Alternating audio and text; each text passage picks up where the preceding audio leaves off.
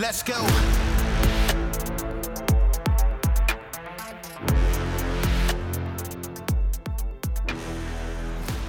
Welcome to Citizen. We got a very special guest today, host of Informed Dissent and author of a new book, Raising Victims: The Pernicious Cycle of Critical Race Theory, uh, Leonydus Johnson. Are you any relation to the Leonidas? Uh, it, yeah, it's a distant cousin. Man. this is Sparta. It's part of my blood. Yeah, I mean, kicking people in the chest is pretty fun. I'm not gonna lie. When I was in uh, when I was in Iraq, we did that quite a bit. Um, so Yeah, yeah, yeah. Uh, anyways, yeah. So tell us a little bit about yourself. Tell the audience who you are, where you've been, what you're doing. Yeah, well, I'm a speech language pathologist by trade. That's my day job. Uh, and I have a bachelor's degree in psychology, master's degree in speech language pathology. Uh, so that's what I do uh, during the day. And then by night, I'm a political commentator. I have a podcast, uh, Informed Dissent, as you mentioned. Uh, I write, I have a Substack. Uh, I do social media stuff, commentary. And I've written a book, uh, Raising Victims, Pernicious Rise of Critical Race Theory. So I'm apparently an author now, which is which is kind of crazy. But yeah, so and yeah, it's it's it, it was never something that I'm not really a political kind of person, or I haven't been my entire life, and it was something that was uh, something that was new that really. Yeah, I started really putting my thoughts and ideas out there and really pushing back against the narratives that I was hearing back in the media, and, and then all of a sudden, I, I turned into a political commentator. Yeah, it's weird, Kind of right? came out of nowhere. It's weird, like how um, how fringe lunatics start challenging the epistemology that's existed for thousands of years, and all of a sudden, people who don't give a shit about politics, have to be like, well, let's slow down, guys. Let's uh, yeah, one plus one still Now two. Let's calm down. Um, right. So right. what what's a speech language pathologist exactly? What do you do? Well, I work in nursing homes, so I mostly work with stroke patients, uh, dementia patients, and I help them learn to swallow, Mm. learn to uh, learn to speak if they're if they're having speech issues. Uh, I work a lot with cognition, so like problem solving, short term memory, uh, thought organization, things like that. So you know, when you're dealing with a lot of dementia, and those kind of people aren't really going to get better, but you're Mm. really trying to keep them from getting worse. That's really what the uh, what the platform is in the nursing home arena. But you know, every once in a while we get like a stroke patient or something like that, and we can rehabilitate Mm. them and get them some sense of independence back. So that's my job. So I guess your area of expertise might be um, kind of how people think from a, a, a I don't know maybe even a kinesthetic position, right? Like this the the mechanics of how to think and move and stuff like that. Is that a good way to put that, or or is, Well, yeah, yeah. I mean, that, you you do that is part of it. You do have to think on that that sort of level. Uh, like I mentioned, I have a background in psychology, so I Mhm. think a lot about the psychological aspects of things as well. So yeah, from a from a speech aspect, when you're thinking about how language works and where language comes from and how people process language, and then uh, from the cognitive aspect, you think about that as well. But then also the, from the psychological standpoint, just how human beings operate on a very fundamental level. And you know, there's one thing you know, we talk about critical race theory and, and, and communism and uh, socialism and these things that completely ignore the human condition and the essence of what it means to be a human being.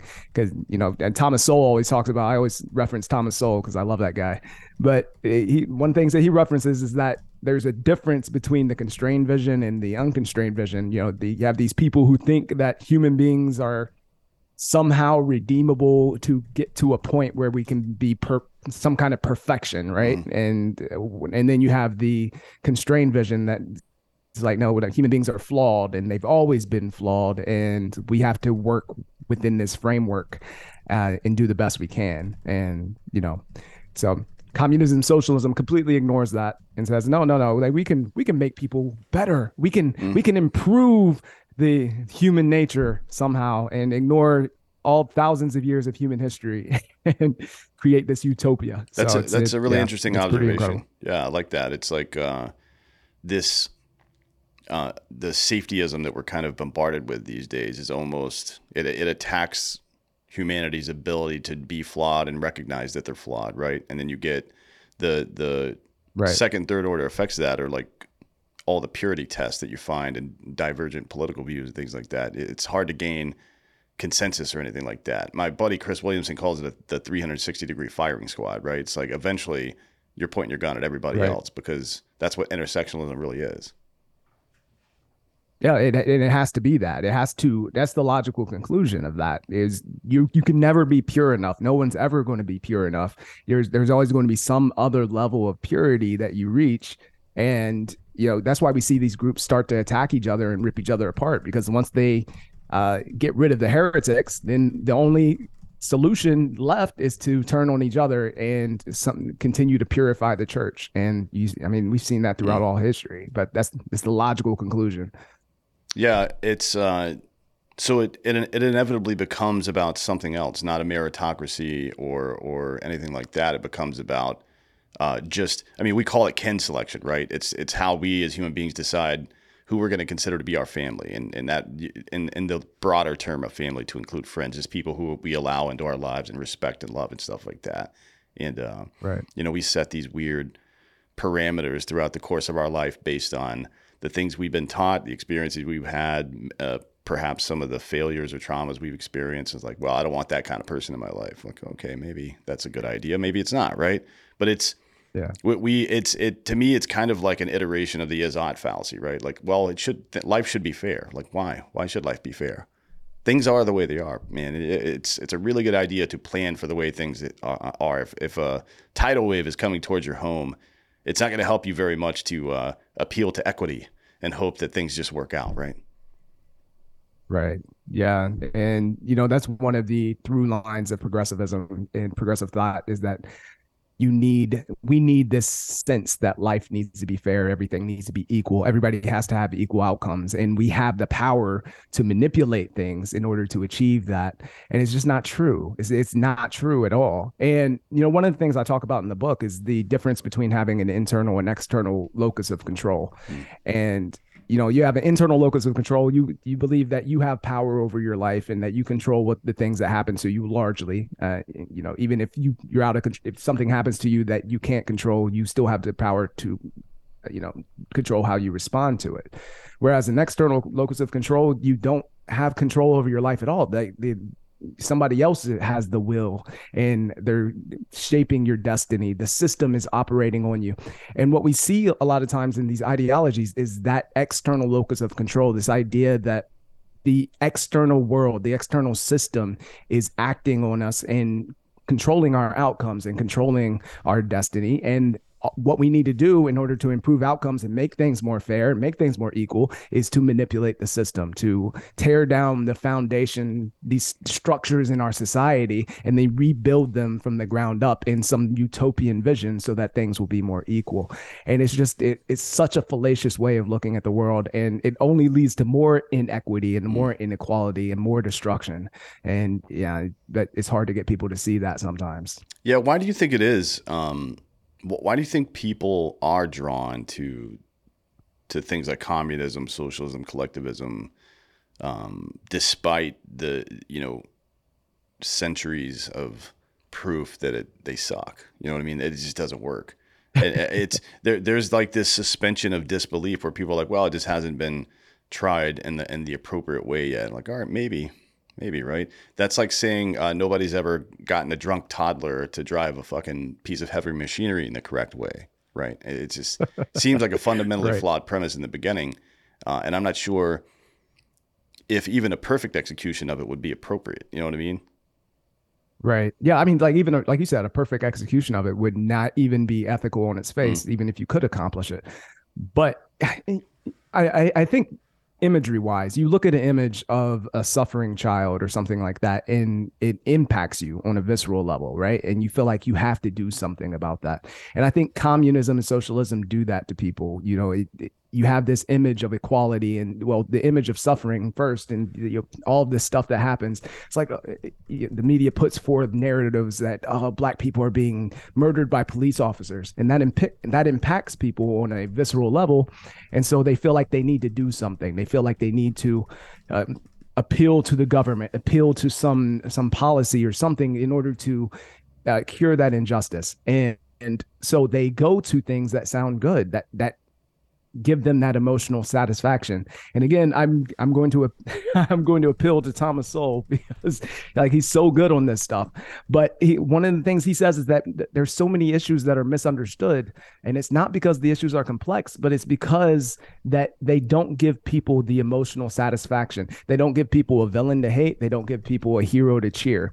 Uh, it, so people want that. They pe- they want that conflict, and they want to be able to hone in and say, "This is the vic- this is the villain." Mm. We're going to fight the villain, and this is the hero. We're going to celebrate the hero, and so it gives people that emotional satisfaction. So I, I, I think that has a lot to do. I think it's the most more emotional reasoning. I think people just see the equality and the you know the idea of equality and the idea of fairness on paper the idea of justice in that sense on paper and to achieve that they think that they can do that through the government through expanding government power and through force. Mm-hmm. And uh, it's it's just and what used to like again the we look at history and all the times that it failed.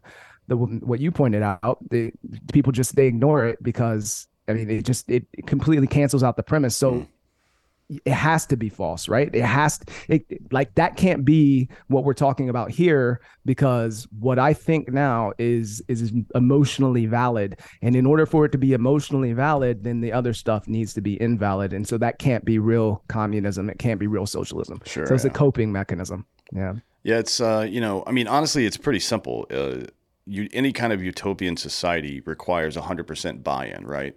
Um, which means that by definition you have to remove individual liberty from the equation. But anytime you yeah. remove individual liberty from the equation, it's as though you've removed uh, uh, gravity from from a star. Right now, it's only nuclear fusion that's happening, and it's going to explode. Yeah. Right? I mean, that's it, it's there. There's a symbiosis between the efforts of the individual and the structure of government that create you know a balance between the two.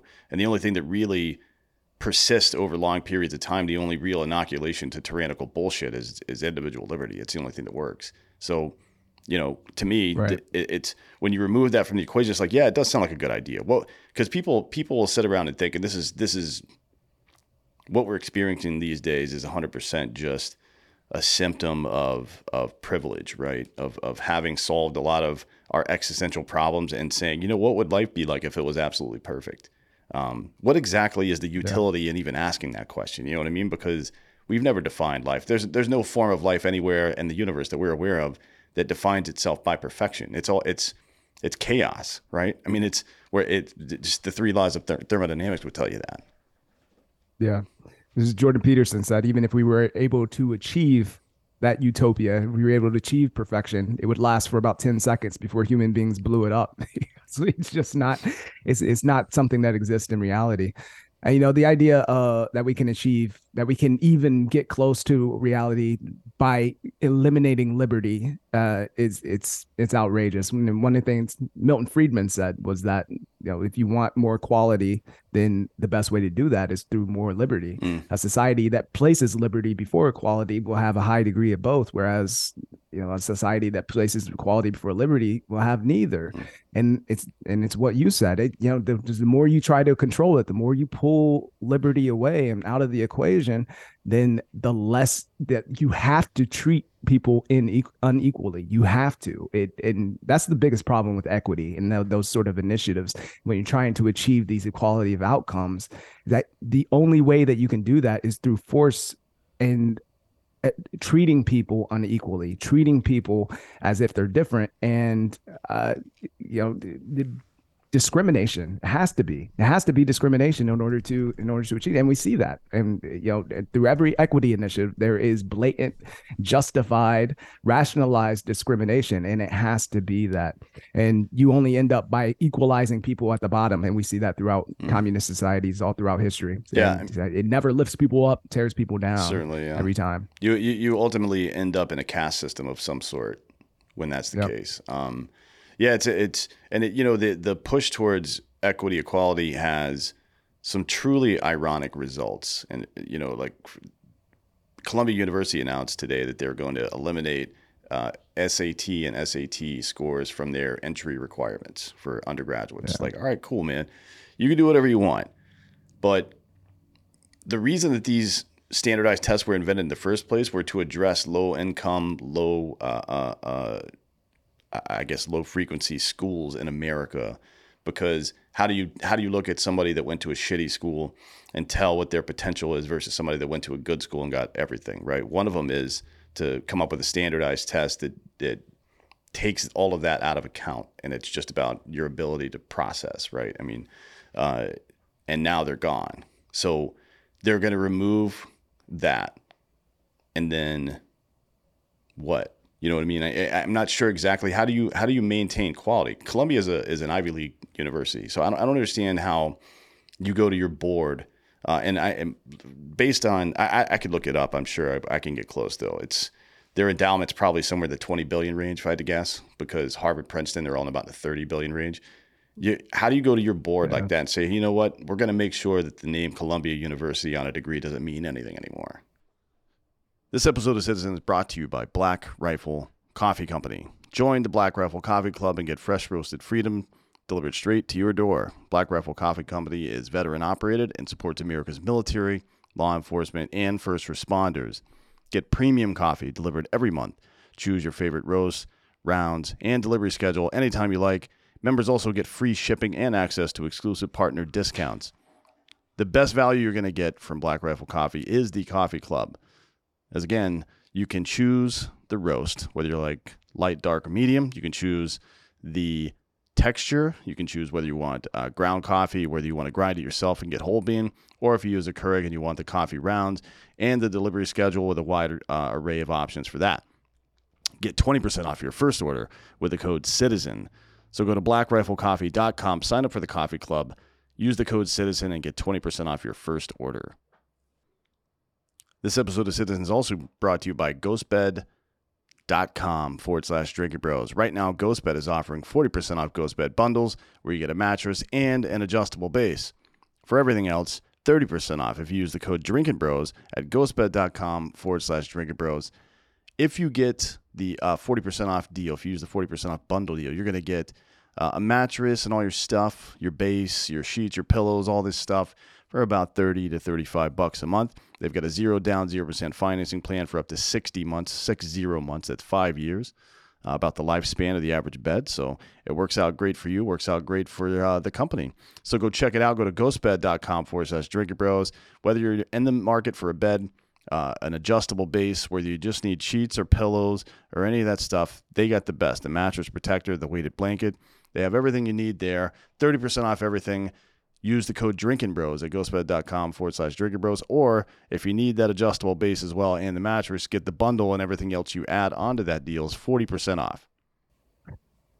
I, you, you have to think there will be blowback eventually. And you see that already from schools who have been doing that for a long time, HBCUs specifically, mm. that have had very lenient admission standards and their graduation rates are in the teens at at the highest. You know, yeah, yeah. There's there's one school, and I'm forgetting the name of it now, but that their graduation rate was like five percent. So, like, you're not setting anybody up for success. Like, who are you helping? That's the question. Like, who's being helped by this? Like, you're you're boosting your numbers, I guess, and you're you're giving yourself this sort of uh, virtue signaling uh, get you give yourself virtue points, uh, you know, where those sort of things are rewarded and incentivized. I, I suppose that Columbia would be uh, would would be okay with that, but on the other end, yeah, like what happens to quality? What happens when your graduation rate drops and the kids that you're admitting can't keep up with the coursework? Uh, then the only solution, like in order to keep up the facade, which we see this in public schools already, the only the way to keep up the facade is to lower the standards in the classroom itself, is to lower the grading standards and to uh, get rid of testing and get rid of grades, get rid of testing in the classroom. Uh, you know, lower the standards in certain classes. It, so yeah, eventually that degree what's going to happen in society people are going to look at that degree and they're going to say okay you went to that school where they have these lowered standards mm-hmm. and diversity initiatives so therefore you're not uh, you know you're not going to be taken as seriously. And so nobody's helped. And nobody thinks that again second third order effects. Nobody thinks along those lines. It's only the short term emotional satisfaction of the current moment like like look how virtuous we are. Look how look how good we're helping people. This is amazing. And not even taking into account like uh, uh, you know you, you have a kid that could do well at a lower level university and you admit them to a higher level university where the the coursework is something that they can't keep up with. I like how are you helping that student I, you, they, they would have been much better served to go to a a different school where they would have fit better uh, rather than let them get in on lower standards to this to this school and mm-hmm. then end up flunking out or or whatever. I mean, it's it's outrageous. Yeah, so, it doesn't. To me, it feels kind of like um, it feels kind of like the subprime mortgage thing, where you know banks and lenders in America decided they wanted to broaden their customer base even to people that didn't necessarily qualify for the yeah. product and with the expectation that if things went wrong the government would bail them out and that's exactly what's happening right all of these uh, it, it's no secret or i'm sorry it's no surprise rather that uh, that people in, in, in, academia are lobbying for student loans to be for quote unquote forgiven whatever that means uh, yeah. but you know, if right. you if you put somebody into a, in a into an institution like this that's unequipped or unprepared for it. That they can fail out and maybe you suffer from that as an institution, but you know, do you really when you have a 20 billion dollar endowment, maybe a little bit, but over time it'll probably regulate right. itself, but the individual student who's now for a place like Columbia, 100,000 plus in debt, right? Uh, with nothing to show for it, not even the degree, because they weren't able to, to accomplish it. Now, now you're creating subprime right. mortgage lenders who are uh, uh, borrowers who they got to live in the house for a little while and live that dream, and now they're fucked for seven years at a minimum, right? That's a good analogy. I like that one. Then you know the other the other angle to this too is that there are people who would get admitted to Columbia or or other schools without the lowered standards, without needing the lowered mm-hmm. standards. Mm. And so they become vic- they become victimized by this because people are going to look at it and say, well, the only reason you got in is because they lowered the standards, even though that's not true. And so yeah, it, it becomes this bigotry of low expectations, right?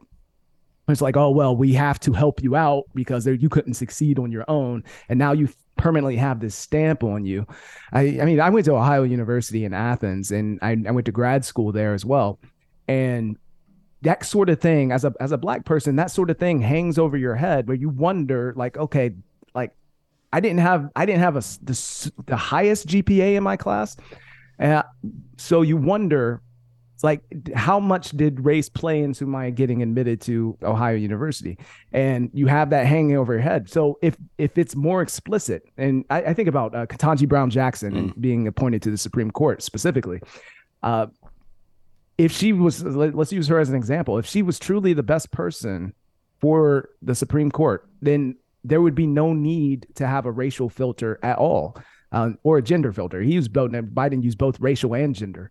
So if she's the best person then she would get she would have been chosen. She would have been picked regardless of the filter. But what the filter says is that she was not the best person. It explicitly says that she was not going to be chosen unless the better choices were filtered out. The other non-black, non-female choices were filtered out that were better than her, and then she was the best choice remaining. And now she has that hanging over her head uh, permanently because people have to wonder, like, well, the only reason she got there is because she was a black mm. woman, and Biden and Biden said that explicitly. They, that what that's what he was going to do. So it's not it's, it's not a fair thing. If I was her, I would be upset because why would you want that hanging over your head? I mean, maybe she doesn't care. I'm, I'm sure she doesn't. She's on the Supreme Court, but but for other people who uh, who are not on the Supreme Court, I it's just not it's not a fair asterisk to put over them when they have the ability. Another another good example would be if we if we took LeBron James, who is widely regarded as you know one of the best players to ever play basketball, mm-hmm. and we lowered the rim to six feet, cleared out the defense, and you know the ref comes and put him puts him on his shoulders and lets him dunk wide open. It's like it, that would be insane because people regard him as being the best player on the court. And so why would he need that? Why would he need extra help? Why would he need that sort of assistance when he's supposedly the best person? So it, it's ridiculous because what you're what you're saying, the explicit overtones here are that yeah, these they can't do it on their own, and we have to give them help to do it. Mm. And it's just it's it's nonsense. Yeah, it is. Uh, it is curious the thought process for uh, I guess leftists and people that that believe this kind of thing, but um, the expectation that black people aren't capable of hiring an attorney to start a business or get an ID. Where Getting on the internet. It's like what? A, I don't know how I'm on here right now. Just... Uh, yeah, no shit. It's like, have you ever met any black people in your life? Do you know any? It's it's very bizarre to me how how you yeah. could say that publicly. It's like uh, uh, uh, James uh, Lindsay calls it the iron law of woke projection, which is that yeah, if right. they're if they're saying something, accusing somebody of something, they are almost certainly guilty of that thing, right? Yeah. Um, and I, I don't, I really don't see the point. It's kind, of, it's it's exhausting trying to talk to these people, frankly. Um, so usually I don't. But I think um, something you said earlier about the way that people need to see these issues framed in a particular way. Maybe it's because of the way the human mind works. Maybe it's because of uh, you know books, film, and television, and just following narrative-driven structure over time. But if if if it is indeed the case that when people look at life or a, a particular problem or whatever it is as uh, a narrative that requires some kind of structure, which is to say there's a villain, there's a victim, and there's a hero, right? Then mm-hmm. you know I can I can have a conversation with somebody like that because it's about defining the terms and re- and recognizing who exactly fits into those roles, right? Because some mo- most of the time, the vast majority of the time, life itself is is the villain. You know what I mean? Uh, disease right. and aging and depression and whatever else is is typically speaking going to be the victim or the villain in a situation, and we're all victims of it. You know, up until relatively recently, the vast majority of every race was poor as shit, and there were a couple of rich people here and there. And uh, you know, I'm not sure who the hero was in that story, except for maybe John Locke, right? I mean, people that advocated right. for individual rights and property rights and things like that to create a buffer between you know if you have to go to the to the government or to your local governor or warden or whomever it is for everything for permission even then you know you're kind of fucked right? I mean there's there's no there's there's there's nothing really to be done about that except for get rid of that person. And now we're uh yeah. the the periods of great the greatest growth in human history have been primarily driven by one or more innovators, followed by a lot of people who believed in what they were doing and got on board with it and, and did like created an infrastructure of workforce to production, uh, to sales, to whatever, right? I mean, that's typically how it goes. It very rarely, actually, I, I can't think of one thing the government has ever done. It's like, oh, you know what? We were having all these problems, yeah. and the government came in and solved it. Like, no, not really. I mean, it was like when we had yeah. uh, uh, during Hurricane Katrina, for example uh, FEMA completely fucked that whole thing up. And what they ended up doing was contracting Walmart to come do everything because they had uh, infrastructure for supply chain and for delivering goods. You know what I mean? It's like, what the fuck is the government right. doing here? Taking credit for everything. That's, yeah. that's that's what the government's good at doing. Or eschewing blame, at least. Deflect, right? def, deflecting blame. Mm. Yeah, that's that's it.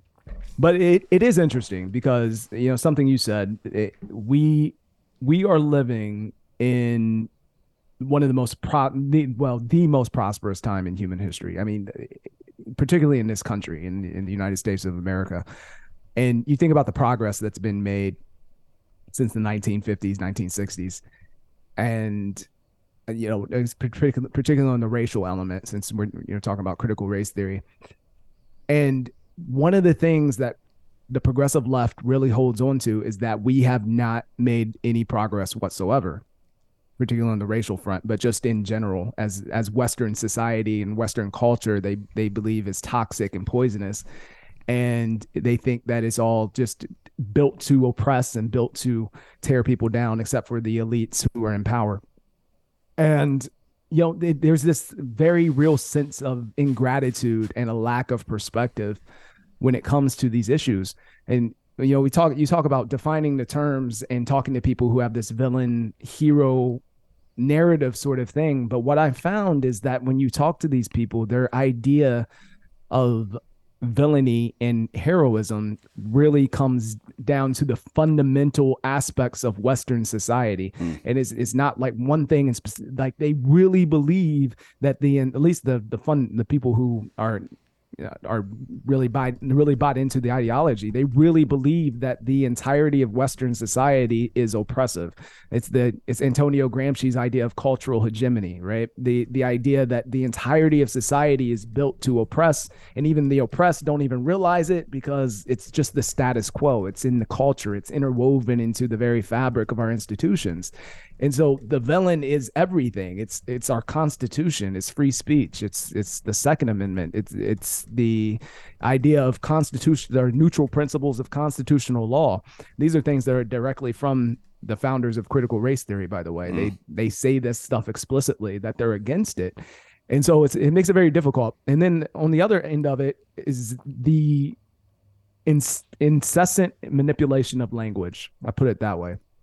And so it's the words don't mean what they what they should mean on the progressive left and you're mm. very familiar with that. Sure. But so when you talk about words that like compassion or empathy or justice even i mean those words don't mean what we would think that they would mean what most people think they mean. They mean bow down to the progressive ideology. They mean capitulate and uh, yeah, really embrace the progressive, uh, the progressive mantra and the progressive dogma. And a lot of people don't recognize that. So you, you get a phrase like Black Lives Matter, and uh, you know, most people would say, yeah, of course, mm. Black Lives Matter. Of course, Black Lives Matter. And so, and what's what that ha- what happens is they use that phrase to manipulate people in order to capitulate to the ideology, to more extreme things. And so, well, if you believe in Black Lives Matter, then you have to agree that all white people are racist, that racism is endemic, it's interwoven into the fabric of our society, that then we have to pay reparations, and all of this other Western society is oppressed. I mean, all of this stuff, and just from the phrase Black Lives Matter, and you're like, well, wait, that's not what I meant. Mm. I just meant that I thought Black Lives. So it's it's it becomes a very uh, a, a very manipulative tactic and dance that they play in order to get people to uh, yeah go along with the ideology. So it makes it difficult to talk to those people even still. Yeah, hundred percent. It's a, it's definitely true. Uh, you know, but the the good news is about the United States is if somebody really believes in uh, collectivism in the way that they say they believe in it, right? At, in the way that they will put it in their Twitter bio or whatever the fuck people do. Um, yeah, you can do that. You you can go find a co-op farm somewhere and and purchase it or purchase it with a group and, and move there and allow others to come there as well. And you can all do whatever the fuck you want, And There's multiple, actually in Southern Ohio, there's quite a few of them. Um, uh, uh, one of my friends used to live down there. I can't remember the name of it, but there's a, yeah, there's like an old hippie commune uh, down there that she lived in growing up. And uh, I think Chappelle moved back down towards one of those uh, when he when he moved back to the states. It's like you can do that. You have that power in this country. Nobody's stopping you from doing that. As a matter of fact, nobody can stop you from doing that here for the most part. Um, so I don't think that it's that people want something that they can't have, which is this just versus unjust argument that we hear a lot. It's what they want something that they don't have to work for, right? That they don't have to be responsible for, and that's the way a child right. behaves. You know what I mean? This is all very sophomoric. All all these ideologies. There's a reason people used to talk about this stuff in college or maybe in their 20s when they were on cocaine. But once you become an adult and you have real responsibilities, you're like, oh, yeah, that's stupid. I've actually got to go to fucking work now. You know what I mean? Uh, uh, so it's it, I, I agreed right. that there's a lot of delusion that it's hard to bypass. And, you know, when people start messing around with language, that's where anytime, no matter who it is, like the Republicans did it as well in, um, in the mid 90s this guy frank luntz i don't know if you're familiar with him but he's a republican communications consultant mm. and he was he was big with uh, newt gingrich once he becomes speaker of the house to turn the word liberal into a fucking insult right and i think that was one of the first shots across the bow that kind of got us yeah. in, into the position we're in today which is to say republicans went so hard against quote unquote evil liberals or whatever or or, or whatever however you want to phrase that and liberal became almost a pejorative term that liberals leaned into it. And we've seen a rapid progression towards the left way way more than we saw in the 70s 80s and 90s even even during the summer of love bullshit you know it was it was mostly uh, about other things than that and now we see it's just getting crazy, right? And I think I think we look. look I'm not blaming Frank Luntz for all the problems in America right now. I'm just saying that anytime anybody starts to manipulate yeah. language, that becomes really problematic, and you should be deeply suspicious of that person because they have an agenda. Oh yeah, hundred percent. And I've always said that the word liberal needs to be uh, returned to its original meaning because I, the the progressive left is about as illiberal as it gets when you, you start talking about the uh, the push toward communism, the push push towards socialism, and the idea that people need to be controlled, which actually brings me to my next point that, that, that the, the idea that people can go, and I think you're right, people they, people do have the freedom to go do this on their own if they want to create a commune and go somewhere and you know, share resources, go do that. That's fine. Go to but that's not what they want, and it's so it, what really it comes down to, at least for the people who truly believe in this stuff, who who truly push it, is that it comes down to power and control, and they use things like race and gender and sexuality and, and these emotional manipulative issues in order to exert power and control or to gain power and control for themselves and communism i mean that's that's been the story of communism all throughout history. Like you, you have people who eh, that's what they want. They they preach equality they preach unity and that we're utopianism. But ultimately it comes down to a, a group of people who want power and control and they will do whatever they can to get it and we see that with critical race theory mm. specifically mm. that you know these people they are doing everything they're using race as a, a we mentioned james lindsay earlier what the way he puts it is a spear to gore western society and to institute a cultural revolution and open us up to that in in order to gain power and control so yeah you do have a group of people who yeah, they they do want the the free, you know, everything for free and not, not have to work for anything, and you know that sort of thing appeals to them. But then you have another group of people who are very nefarious about it, and they're using these things to move to a point where they can gain more power and control for themselves, and they see that incentive in order to do that. So, well, that's the way it always works, I, right? I think there's both. Yeah. That's yep. that's kind of the way. I mean, uh, a good that con- the reason Constantine made Christianity the official religion of the Roman Empire was just that. He saw the tide turning. It was like, well, if I can do this, then I can use uh, uh, the I, I, can use that I can leverage that power against my enemies essentially to stay in power. That that that was that's the crux of that. But it's this is the way it always works, and right. it's the premise of this show. The reason I call it Citizen is because you can either whine, bitch, and moan about your rights and what's fair, and you can you know wait around for for an aristocratic class to secure those rights for you, and you'll be a subject under their rule. Or you can do it yourself, right? You can box the government out. You can accomplish the things the government is trying to without their interference, and take some responsibility in your life, and then you will be a citizen of a country. And there's the difference between those two, two things is pretty wide, and frankly, could save, if not your life, your children or grandchildren's. You you you mentioned cultural revolution. I really recommend anybody that has been paying attention in politics for the last couple of uh, five or ten years or so to to really look into the Maoist cultural revolution and what it was and how yeah. it happened. It wasn't Big just time. your average genocide. It was a it, it it was to change the way people think. It was to change. Mm. It was to set a new status quo. Right. That government is God essentially, which is a pretty you know uh, uh, ubiquitous thought process over the course of human history, but you know, it wasn't like that in China for a little while, and he needed it to be like that again. And here we are, right? I mean, it's the the effects right. of it have been devastating. Yeah, and it's, it's one of the things that we don't talk about much in even in public schools. I, I, I didn't learn about Mao until I was in my 30s. I had no idea, and it wasn't even that long ago. It was, it was what's incredible. But one of the things that Mao said is that in order to build a new society on an old site, the old site must be swept clean. Mm-hmm. And what they wanted to do during the Cultural Revolution is really eliminate the entirety of their history and build a new communist utopia on the ashes the four olds, you know, and I'm, I don't know if I'll get them all. Four the old, old culture, old uh, tradition. Uh, what is it? Old, what was it? Old. Uh, what was the other one? Uh, old, habits were, and one other old one. habits. I don't know what the other one is. Yeah, Cultural tradition, remember, habits. But, yeah, or not not tradition, the, customs. Before, that's what it is. Oh, ideas custom. is the other one. So ideas, ideas okay. customs, culture, and habits. Yeah, that's it. Yeah. So, but the idea was to eliminate those Mm. things. The basically the old ways, the old cultures, the old ways of thinking, like you said, could create this entirely new communist utopia from the ashes. And what happened is, you know, people uh, began to uh, hold hold struggle sessions. you know, take people who were they they believed to be the enemies to the ideology, the enemies to Mao in this case, and you know, drag them out in the streets or drag them out to the public square and humiliate them. But you can't do that. You, you, you can't do that in the West, right? against them. You can't do that in the West. Oh, you oh, can't yeah, you that can't drag that people into the street to beat people because of what they believe necessarily. Um, you, you you do see it from time to time, but we we've taken a different approach. We've tried to use manufacturing consent consent and shame, right?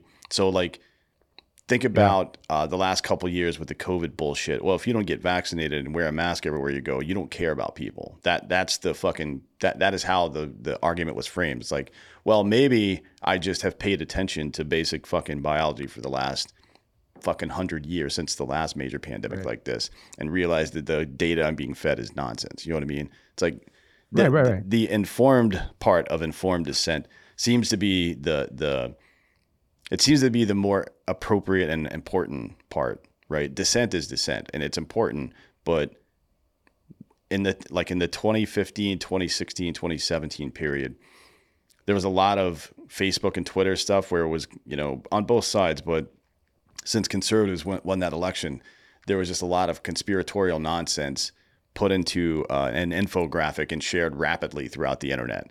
It's like, all right, cool, man. Yeah, like th- people are definitely doing some fucking weird shit right now, but if you entered the argument and you're not armed with the truth and with accurate information, then it's a net negative for everybody, but mostly your side, right? It's uh, it, we we I, I don't know if this is just a breakdown in culture or what, but our uh, it's it, it does seem like we need a new epistemology because people don't know who or what to believe in anymore.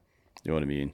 It's like it, it used to be that we thought science would be pragmatic to some degree, so maybe they don't t- say everything that's going on and, and couch the things they're saying and, and the caveat that hey this this could change in the future because we're still collecting information and people were pretty comfortable with that. Right.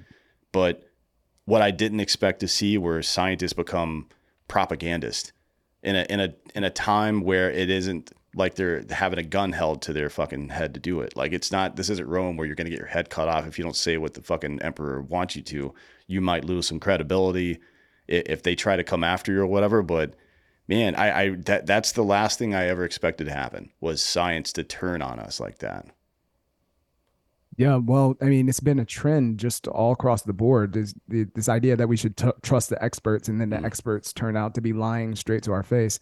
It's it, it, it's been incredible. One one thing I would say real quick is that uh, what you mentioned about struggle sessions. I I was going to say that yeah, like the, we're not. It, it's not exactly the same. It's it, it, it's couched in cancel culture and this idea of publicly humiliating people through social media or getting them fired from their jobs or I mean, you know, what happened to Bethany Mandel recently because she couldn't define woke uh, in in the moment, and then the, you know the the mob comes for you and says, "Aha! See, you are a heretic, and now we need to hold you up as a heretic and publicly mock you and and for your blasphemy, whatever." Um, but yeah, this this idea that you know one of the things I've really bemoaned is you know people are so busy in their everyday lives. They don't have time to do deep dives into all of this stuff. Um, even like even having time to do cursory research you know it's it, it's tough for a lot of people with with jobs they and, and kids. I mean it's, it's it's difficult. I'm interested in politics and I, I i focus a lot on this stuff. And even i don't have time to do a lot of deep dives on different things. So what what we have to depend on or what we've had to depend on in the past is is journalists to really do those deep dives for us and then give us the information. And so like one of the one of my awakenings uh, to this whole idea that you know, the media was being less than truthful about these different narratives was the Mike Brown incident in Ferguson. Mhm. And when that happened, and they were talking about the hands up, don't shoot, and all that nonsense, and I and I realized that they weren't telling us, and that was such a disenchanting moment for me because before that point, I had trusted the media, and I believed that they were mostly telling us the truth, and you know, you trusted the experts, the you, and you you figured that well, yeah, even if they're wrong from time to time, they weren't intentionally being wrong. Like it's just they, you know, I bet I, I mostly trusted them, and then I realized that they had an, an agenda, and that, that's my naivety coming out, but. I realized at that point that they had an agenda and that they were couching certain things and certain narratives in order to manipulate people. And one of the things I've been moaned is that at this point, particularly after 2016 and the whole Trump debacle, it, people can't trust what's being said in the media. People don't know what's true. And if we don't know what's true, then where does that put us as a country? Like if we can't trust our elections, if we can't trust our, uh, if we can't trust scientists to tell us the truth, if we can't trust the media to give us proper perspective about things, then who who can we trust, and how do we know what is what is fact from fiction? And that's a real problem to be. That's a that's a real bad place to be in for the country if people don't really, and that's where conspiracy theories come from. So you can't really blame people for coming up with their own their own ideas about what's happening because the media has been very adamant about lying to Yeah. people. Or the people in charge have been very adamant about lying pe- lying to people. Yeah, and it's you know, I, I guess from the um, from the individual's perspective, it can be difficult to understand why you're being lied to, right? Um, I, I think a lot of folks in government do it because it's an aristocracy and they feel like uh, two things: one, that people don't or people don't deserve the truth because they're a pleb, right? Or it's because Right. these people just don't see the full picture. So they it's a nanny state thing right? Like they don't they don't understand. It's the same reason that um, the church historically kept bible in latin until 1511 right? So people had to come to the state to access god. That- that's that's really what it is right? You, and and today god is like for, forget about the the uh, uh, the god part of it and just think about you know what's important to anybody in, in life these days, whether it doesn't matter. I'm not going to define what it is because everybody's got something different. But if you can capture Yeah. those things that are important, you know, ubiquitously among people and become the through throughput for it, right? Now you've got complete control over folks. And it's I don't think it's intrinsically just people in like fucking dark robes in a room in a cabal that are saying, you know, we've we've got to control that. It's I it's easy to become conspiratorial like that and think that there's you know powerful dark forces working against you, and in some cases that is true. But what's far more nefarious is the fact that your ambivalence or unwillingness to participate in the political process or in your own life and take responsibility for it is truly to blame here. That is what allows any sort of bad actor, regardless of what their motivation might be, to come in and take control of your life. Um, Yeah. what what's the saying? Idle hands are the devil's plaything, right? And that's how it works. It's predators will show up if you leave your chickens unattended. That's just how it works. Yeah, yeah. You know, uh, it, I, it was Fauci who said that, you know, basically, I'm paraphrasing him here, but basically that he had to lie in order to get people to do what he wanted them to do. That's essentially what he what he was saying. That he had to be less than truthful, otherwise people weren't going to go along go along with what he thought was best. And yeah, it's it's that sense that they know better and that we don't know anything and we just need to it, it, it is very religious. It is, it is very religious on its face and that the government is and i will use the word god. I, I think it's seen as the government is mm-hmm. god and that it's this this idea that you must bow to government and you must adhere to the holy dogma that's being passed down by the state. And there's no need no need to question it because they're going to give you the dogma and all you need to do is worship at the throne. And that's that's that's your only role. That's all you need to worry about. And it's you know you see that very uh, specifically with the race stuff well the gender stuff too Mhm. but you know like we're told that we can't understand what it's like to be oppressed or you know you don't understand what it actually mean what racism actually means. You can't. It's gnostic you know the only the people who are embraced in this oppression only they can understand and you have to listen to them. They tell you. You need to shut up and and just be an ally. So you get that on multiple different fronts and you know people start to question. People start to eh, you know well maybe i don't know. Maybe i maybe i don't know what's true and maybe i should just listen to these narratives and go along with it. And that's that's a problem as well. But I, I think you're absolutely right. People need to be more involved with the political process, and they need to be more involved with uh, yeah seeking out what is true and you know it, not trusting what they're being told by mm. the uh the the people in power the people who have an incentive to manipulate them. Yeah it's there's, uh, there's a lot of that. There's it, a lot of it that that's uh you know that's your inoculation if you're thinking about this as a as a mind virus and Gad Saad would say it's certainly a mind virus right um, yeah, your inoculation right. is to um, just be alert to the fact that people are trying to capture your attention with a purpose. You know what I mean? Um, right. We've gotten so used to we've gotten so used to marketing in the United States. Everywhere you look, there's an advertisement for something, and you and I are both to some degree in that industry, right? Because that's how it works. But um, you know, people have gotten so used to it that they don't even notice it's happening anymore. You know, and uh, I, I like the the way you describe the belief the core belief in systemic racism. It kind of, to me, it sounds like um, what's that guy's name, Deepak Chopra, when he's talking about when he's trying to weave in physics terms like quantum entanglement into his bizarre observations about uh, human psychology and stuff like that. It's just like, yeah, sometimes, yeah. You, like, no, dude, what you're saying is fucking stupid. But you know, it sound it sounds cool. It's just marketing. It sound it sounds good. Um, yeah. Let's talk about since, since we we kind of uh, you, you, kind of mentioned it there for a moment. The um, the godhood of the state is the ultimate, you know, result I believe of any kind of authoritarian government. That it has to be right. Like you have to be beyond reproach. What in whatever way you can you can make it, and that's kind of what. Are, are one of the themes of your book, Informed Dissent. Tell me about the book and what's what's uh, what you're discussing in there. Yeah, well, the, the book itself is is breaking down what critical race theory is on a fundamental level and using the founder's own words to do it. As a lot of times, I think people get caught in a trap where they're pushing back against race centric ideology or race centric policies, and they get challenged on it, and they call it critical race theory, and then they did they can't really define it and or don't really know its origins or you know don't know some of the uh, the proponents of it or things like that. Different manipulative tactics that the the, the progressive left uses mm. to basically uh, you know reject people's arguments.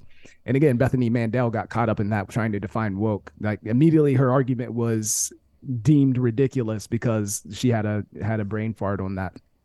But so the, the idea is to equip people with that knowledge so that they know what it is how it operates how it disguises itself as diversity equity and inclusion initiatives anti-racism uh, black lives matter. I mean i mean pick pick one culturally responsive teaching whatever whatever. These race-centric ideologies that have infiltrated our society which at their root are are critical race theory in application so i'm educates people on how that works and then also like we mentioned earlier the language manipulation mm. i talk about that quite a, a, lot how they use different language manipulative take manipulation tactics different tactics like motte and bailey like kafka mm. traps uh, different ways to get people to go along with the ideology or at least not push back or or question themselves and not not push back um, because it's like oh like well yeah i do want my kid to learn history. I, I don't you know that's not what i mean.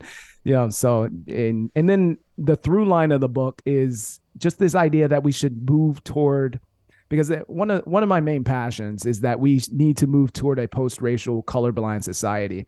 And i think that's that's the antidote for all of this stuff as, as far as race goes is that we move toward a place where race or skin color is treated no more as consequential as hair color or eye color something something along those lines and the through line of the book is that is that is the antithesis of critical race theory and that we need to embrace each other as individuals. So I promote individualism all the time.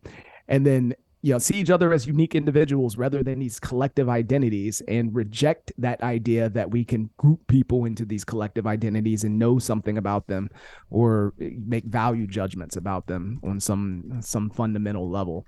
So it's basically just trying to give people a tool to fight back against critical race theory and back against the idea of eh, wokeness or the religion of wokeness itself and embrace individualism and colorblindness um, yeah, it's interesting. So, are there some what what are some just uh, quick specific things and conversations um, that people should be on the lookout for? I guess you mentioned Kafka traps. You want to explain what that means?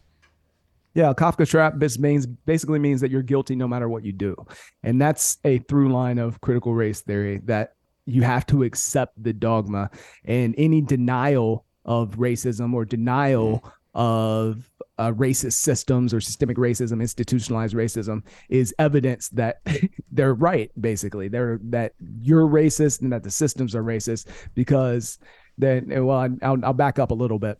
So the, the Kafka trap is basically just this idea that if you are accused of something, then you're guilty if you admit to it, mm. and you're also guilty if you deny it because a guilty person would deny that they're that they're guilty, right? So I mean, that's it, the logic. That, that sounds like something a racist fallacious. would say, right? Yeah, that's right. Exactly. I mean, but it's so, ultimately it's an unfalsifiable accusation, which is not it, it, from if if we were talking science. Um, and your your theory was unfalsifiable, then you don't have a theory. You've got a you know a good idea maybe or something. Yeah, it's nonsense.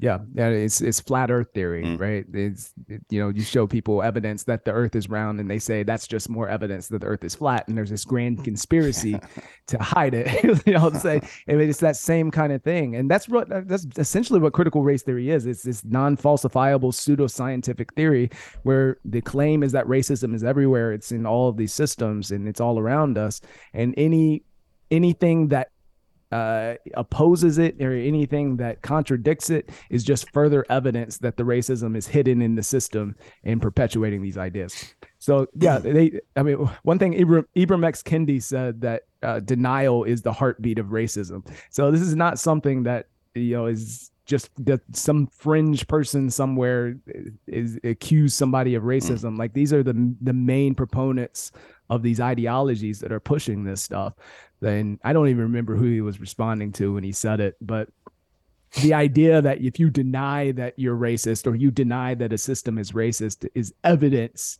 of racism in the system is is just ridiculous. But they they never need evidence, mm. and that's one of the beautiful things about critical race theory is that it's going to be racism no matter what happens. And I think specifically about the situation with George Floyd and how st- still to this day there's not a lick of evidence that what happened to George Floyd had anything to do with race mm. but just the, the, fact that it happened and it, it, involved a white police officer and a, and a, um, a black suspect just those facts alone are enough to say that yes this is evidence of systemic racism it's evidence that the that black people suffer under the in this case under the knee of knees of police officers and we have to accept that as a foregone conclusion without any challenge whatsoever and any opposition to that will just be seen as uh, white supremacy like in my case internalized white mm. supremacy mm. apparently but uh, in another good example is those five police officers in Memphis uh, mm. that killed the black guy. That that was seen as an example of white supremacy, and it has to be that for them because everything serves as an example of white supremacy, even things that go against the narrative and seem to contradict it. Even things, even evidence. things that don't involve it's, a single white person, which is interesting, right? right? Even things that don't involve just yeah, Kyle Rittenhouse is another case, which didn't involve a single black person, but somehow, somehow that's also evidence oh of white God. supremacy. But I mean, this is the way it works. Everything is is evidence. Every even either you admit that it's racism or you deny it, and then that's evidence that it is racism. Well, you know, so they win. No, heads, heads I win, tells you lose. Yeah, there's no worse position to be in than in an interrogation room telling the truth, right? Because they're gonna you don't have anything to confess, and you're fucked, right? right. Either way. Um, yeah, I think, uh, and I like that you kind of angle it toward back towards when when you know, it's when, when you're talking about solutions and stuff back towards individualism, it, there's a reason why it's really important. And I'll, I'll just give a brief kind of explanation of, of why it is. Aside from just, you know, I want to do what I want to do, it's not that, it's not that simple, right? right? I mean, that people that, that, when people get involved in conversations about liberty and stuff and it's just like that i'm like all right you're just as much of a toddler as the other person let's have an actual conversation here the reason that individualism is really important one is that it uh, decentralizes power. That's a really important thing to do because power in the hands of few doesn't really work out well for anybody ever, except for those few people. We know that historically. The other part of it is if the onus is on people in uh, whatever form of power they're in to convince the population of what they're doing is right, then there's some meritocracy involved in that, right? So private militaries, it used to before before the 19th century, you didn't see a whole lot of uh, standing armies. You know what I mean? Like you, you would, right. You, you would go to war, and, and during that time, you would just find able-bodied men and create a private military. Typically, uh, would be the case. And the only way you can really do that is with a value proposition. Either the war is just, or the pay is really good, or something. You had to you had to provide the people who are actually doing the work some kind of benefit to do the work. And if you didn't, then the work didn't get done. So there was a you there was an there's an extra layer of uh, uh, meritocracy in there to make sure that they, and this is the way this is just market economics is the way it's supposed to work, right? You test an idea, if the market right. says yes, and the, the idea works. And that this is from a sociological standpoint the same thing. And when you eliminate that, then it just becomes the whims of the aristocracy, and that these people are so out of touch with reality. And it's it's not even that they're all necessarily bad people. It's just you've been rich your entire life. How could you possibly know how to solve this problem? Right.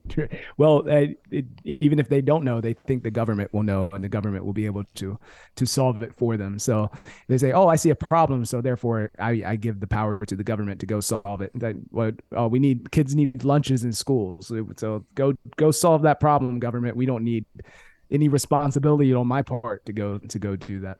So uh, yeah, I mean individualism is and I've had this conversation with people uh, many times because a lot of times you bring up individualism and yeah, they they they equate it with selfishness and mm-hmm. this idea of getting rid of community and things like that. And that's not the case. It's, it's just that you see people as individuals and, and people are treated as individuals rather than collective entities. And yeah, in it what I always say is that when you talk about liberty, when you talk about freedom, it you always talk about responsibility at, that linked to it. It's not separate. You don't. It's not just freedom to do whatever you want or go, you know, just blow things up. Like it's the liberty comes with a sense of responsibility, and part of that responsibility is having a responsibility to your community and responsibility to the people around you. And so, but people need the liberty to do that, right? Like that should it can't happen through force. And that's the problem is that people think that people won't be benevolent and mm. they they won't help their neighbors and they won't be charitable unless there is a gun to their head mm. and the government is making them do that and it just hasn't been the case throughout history we've seen you know i mentioned earlier that the more liberty you have the more equality you have the more liberty you have the more charity you have the more the more people are feel like they're benevolent if you take that away then people feel like the government is needs to be the benevolent one mm. and they don't have to do anything they have no responsibility because they can just outsource it to the government and then we've seen what happens all throughout history when the government has too much power it's not benevolence that they engage in they engage, they engage in oppression and uh, leave millions of body dead bodies behind them in in in their quest toward sure. equality. Or, I mean, it's the same as any other fundamentalism. You, uh, if you believe something to that level, then you'll then you will naturally do anything to protect it, no matter how fucked up the thing is you have to do to protect it is. Right? It's that's just religious fundamentalism, but in this case, directed towards the state. And I, just to be clear, the government has never built a road. They paid private contractors to build roads, and I'm pretty sure that right. we can figure out how to do. My HOA does it all the time to they, they just like hire people to come do shit. You don't think that I, I, this that's such a stupid argument. Every time uh, some someone's like, oh, you don't think uh, you don't believe in a strong centralized government, then who's going to build our roads? Like, oh, I don't know. I guess the road fairy will come in and do it. You fucking dummy. Like, what kind of stupid thing? Anyways, um, yeah, I like. Uh, I, I I enjoy the book. It's um it's interesting to see kind of a a systematic breakdown of CRT and and some of the language tricks that are used and stuff like that. Um, what else do you got going on inside the book that you think would be uh, interesting to folks? So yeah, I mean, it, the the the book is called Raising Victims, mm-hmm. and it's really rejecting the idea of infusing kids with this victim mentality. I mean, on the on both aspects, you're looking at infusing kids with this, you know, separating p- people into victim and oppressor, and mm-hmm. infusing kids in with the oppression mentality or guilt or whatever, and then infusing the other group of kids with this victim mentality. And I I focus mostly on the victimhood, but I I mean it's it's all around. But this idea one of one of the stories I like to use is the story of Finding Nemo, and uh, I'm I'm assuming mostly everybody is familiar with that that movie. But you know, Nemo is this young fish with a gimpy fin who gets kidnapped and taken away from his overprotective father, and then taken across the ocean and then plucked in this uh, this fish tank in Australia and so he's been kidnapped. He's been taken away from his family. He's he's got a gimpy fin. He's he's he's about to be given to this eight-year-old menace who kills fish. And so his life is pretty terrible at the moment. And he's a true victim right? He's he's truly been exposed to victimhood. And he starts to panic about the prospects of these things. And he gets sucked into a filter tube. And he's trapped. And all the fish in the tank freak out and Gil, the leader of the tank, comes out and he's like, nobody touch him, mm. right? Mm-hmm. Nobody touch him. And so Gil surveys his situation and he tells Nemo to swim out of the, the, the filter on his own, to get out on his own, which on the surface would seem cruel. Mm. And a progressive person would probably tell you that that is a cruel thing to do. Like, how could you not be compassionate in that scenario? Uh, he's been taken from his family. He's he's been thrown into this strange environment. He's stuck in a filter tube. It's injustice. It's terrible. He's being oppressed. He's victimized. How could you tell him to solve his own problems? It's it's it's unconscionable. Mm. But Gil but Gil recognized, and this is the point that I made in the book, is that Gil recognized that Nemo needed inner strength and inner fortitude. He needed that internal locus of control and to know that he was strong enough to overcome adversity and overcome obstacles. So even in the face of real adversity, Gil recognized that Nemo needed to do it on his own so that he could have that ability and have that strength, that inner strength. And Nemo was also Nemo did it. He swam, he swam out and he escaped and he recognized that, you know, he was surprised. He's like, Oh, look, like I, I can't believe I did it. Mm. And he was because of that, he was able to save his friend Dory and save a bunch of fish later in later on in the film. And I love I love that depiction because it shows what we should be teaching our children. That even in the face of true adversity, we need to teach them that they're strong and resilient and that they have fortitude and that they can overcome obstacles. And so even when they're faced with things with the that are out of their control, even when they're faced with a situation that they didn't put themselves in specifically, they have the power to overcome it and and and get through it. Instead of teaching them that they're helpless and that and teaching them anger and resentment, Gil could have done that. Gil could have taught told Nemo that he should feel victimized, that he should feel oppressed. It's not fair. The tank the tank is oppressing you. Nobody else is stuck in the filter. Nobody like maybe everybody else should have a gimpy fin. We need to make everybody else gimpy so that you feel a sense of justice. And none of that would have helped him out of the filter tube. None of that would have benefited Nemo at all. So that's the point that I that I made in the book that it's like even in the face of the true true struggles even in the face of true adversity and true obstacles kids need to be taught not to be victims but to be victors that they mm. need to be resilient and strengthened that they can overcome obstacles. And so if that's true in the face of true obstacles and true adversity how much more so when it's contrived? So. Yeah certainly. I mean uh, you know the old teach a man to fish thing which is at minimum 2000 years old but more likely 3500 year old wisdom and, uh, you know, it's a symptom of the West. We seem to forget things and unsolved problems. I don't know, out of boredom or stupidity or whatever it is, but it's a good thing that people like you are out there, you know, tackling this subject and, and, you know, doing academic research and writing on it and stuff. So we appreciate you doing that. We appreciate you coming today as well. Yeah, I appreciate you having me on, man. Appreciate it. Yeah, anytime. And uh, you got everybody go check out the book Uh, it is called once again. Uh, let me get it right. Raising Victims: The Pernicious Psych or the Pernicious Rise of Critical Race Theory. Author is Leonydus Johnson. Uh, thanks again for coming, man. We really appreciate it. Yep. Thank you. Yes, sir. We'll see you again soon. We'll see all you soon. This has been Citizen.